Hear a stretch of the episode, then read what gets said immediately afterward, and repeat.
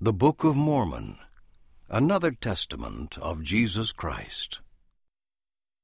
Chapter 12 Men are unstable and foolish and quick to do evil.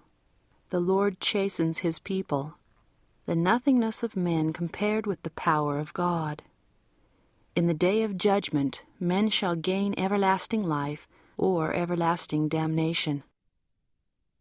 And thus we can behold how false, and also the unsteadiness of the hearts of the children of men. Yea, we can see that the Lord in his great infinite goodness doth bless and prosper those who put their trust in him. Yea, and we may see at the very time when he doth prosper his people, yea, in the increase of their fields, their flocks, and their herds, and in gold and in silver, and in all manner of precious things of every kind and art, sparing their lives, and delivering them out of the hands of their enemies, softening the hearts of their enemies, that they should not declare wars against them. Yea, and in fine, doing all things for the welfare and happiness of his people. Yea, then is the time that they do harden their hearts, and do forget the Lord their God, and do trample under their feet the Holy One. Yea, and this because of their ease and their exceedingly great prosperity. And thus we see that except the Lord doth chasten his people with many afflictions, yea, except he doth visit them with death, and with terror, and with famine, and with all manner of pestilence, they will not remember him. Oh, how foolish, and how vain, and how evil and devilish, and how quick to do iniquity, and how slow to do good are the children of men. Yea, how quick to hearken unto the words of the evil one, and to set their hearts upon the vain things of the world. Yea, how quick to be lifted up in pride. Yea, how quick to boast, and do all manner of that which is iniquity. And how slow are they to remember the Lord their God, and to give ear unto his counsels. Yea, how slow to walk in wisdom's paths. Behold, they do not desire that the Lord their God, who hath created them, should rule and reign over them, notwithstanding his great goodness and his mercy towards them.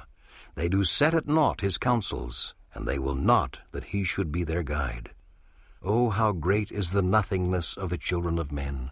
Yea, even they are less than the dust of the earth. For behold, the dust of the earth moveth hither and thither to the dividing asunder, at the command of our great and everlasting God. Yea, behold, at his voice do the hills and the mountains tremble and quake, and by the power of his voice they are broken up, and become smooth, yea, even like unto a valley.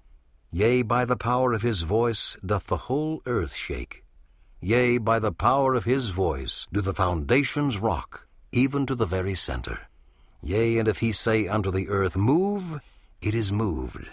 Yea, if he say unto the earth, Thou shalt go back, that it lengthen out the day for many hours, it is done. And thus, according to his word, the earth goeth back, and it appeareth unto man that the sun standeth still. Yea, and behold, this is so, for surely it is the earth that moveth, and not the sun.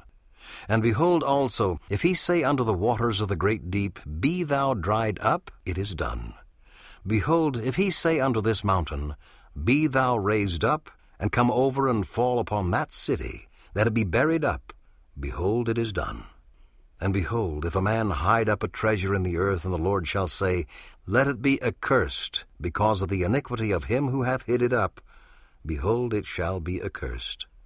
And if the Lord shall say, Be thou accursed, that no man shall find thee from this time henceforth and for ever, behold, no man getteth it henceforth and for ever.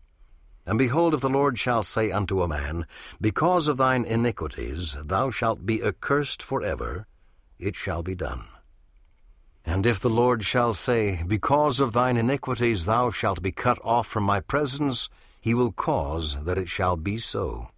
And woe unto him to whom he shall say this, for it shall be unto him that will do iniquity, and he cannot be saved.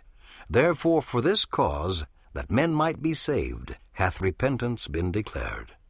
Therefore blessed are they who will repent, and hearken unto the voice of the Lord their God, for these are they that shall be saved. And may God grant in his great fullness that men might be brought unto repentance and good works, that they might be restored unto grace for grace, according to their works. And I would that all men might be saved, But we read that in the great and last day there are some who shall be cast out, yea, who shall be cast off from the presence of the Lord, yea, who shall be consigned to a state of endless misery, fulfilling the words which say, They that have done good shall have everlasting life, and they that have done evil shall have everlasting damnation. And thus it is. Amen.